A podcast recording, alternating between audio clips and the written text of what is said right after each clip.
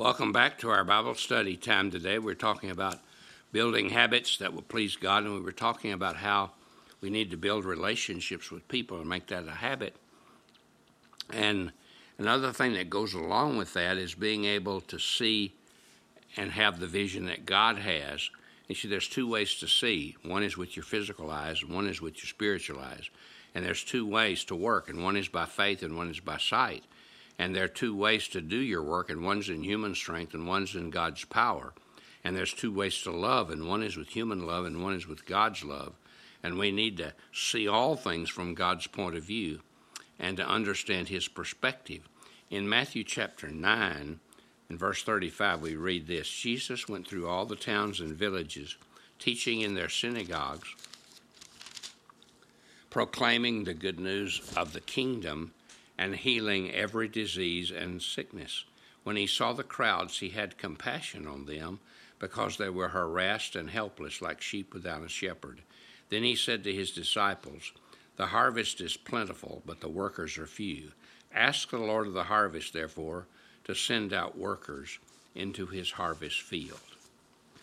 Several things here are important for us to learn. One is to see Jesus' vision of people, and even masses of people.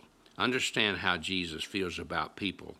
And I think that helps us to develop that same attitude he has. Jesus was going through all the cities and villages where people were, and he was teaching them. He was telling them about God's love, and he was healing them, and he was involved with their deepest needs. He did what they were concerned about and met their needs. Why was he involved? Because he looked on people with compassion, the Bible says. He felt their needs. He walked in their shoes. He hurt with their hurts. And he got inside their needs and felt with them. This was the constant attitude of his heart. This was not just an emotional response stirred by some wild speaker or when he saw some needy person. It was deeper than that. It was his settled disposition. He felt this compassion. You see it all through the Gospels. It's mentioned in a number of different places that he had compassion on people. Because Jesus felt this way whenever he saw people. He saw that when he was on the cross dying, in the thief and those who crucified him and those who nailed him there. He asked for their forgiveness. He had compassion for his mother. Even in the darkest day of his life, his compassion showed up. And so that's the thing that really matters, is that we see like he does. What Jesus saw was distressed people. The idea is harassed by cares, doubts, fears, and problems. They just all messed up. And downcast people who were scattered and hopeless and helpless.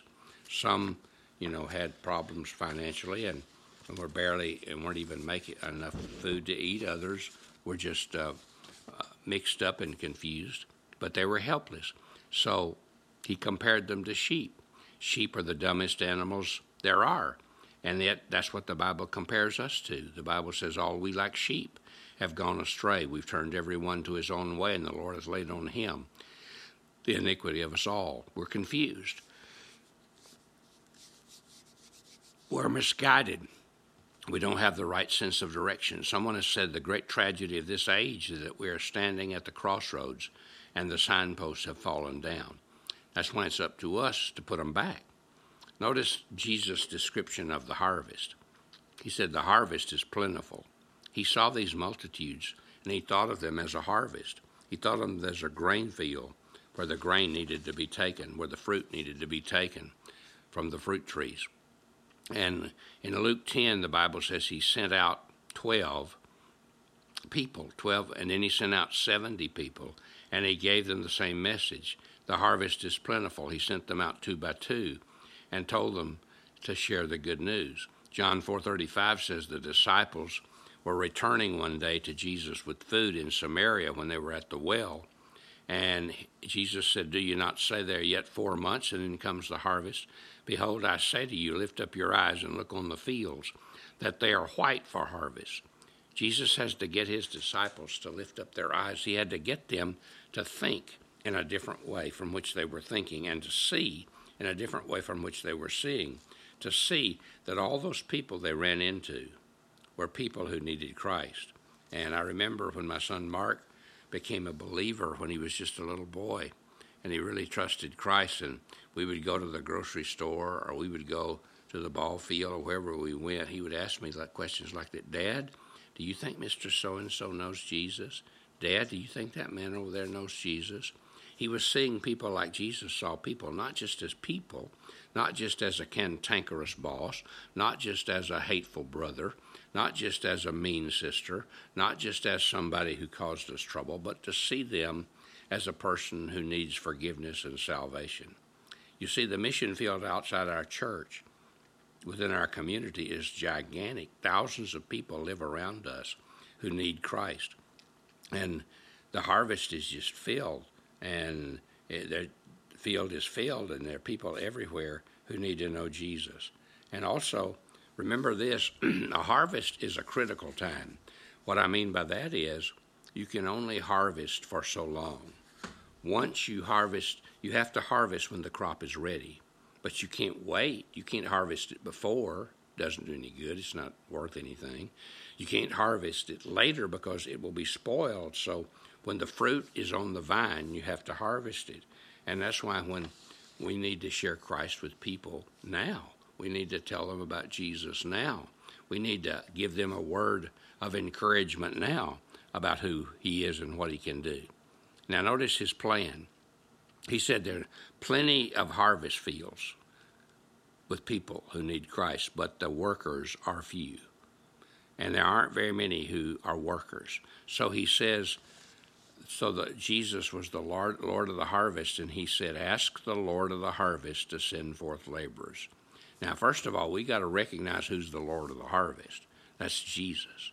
He's the only one who can provide the power and the strength and the message that will make a difference. And he tells us to pray, to ask him to send forth laborers.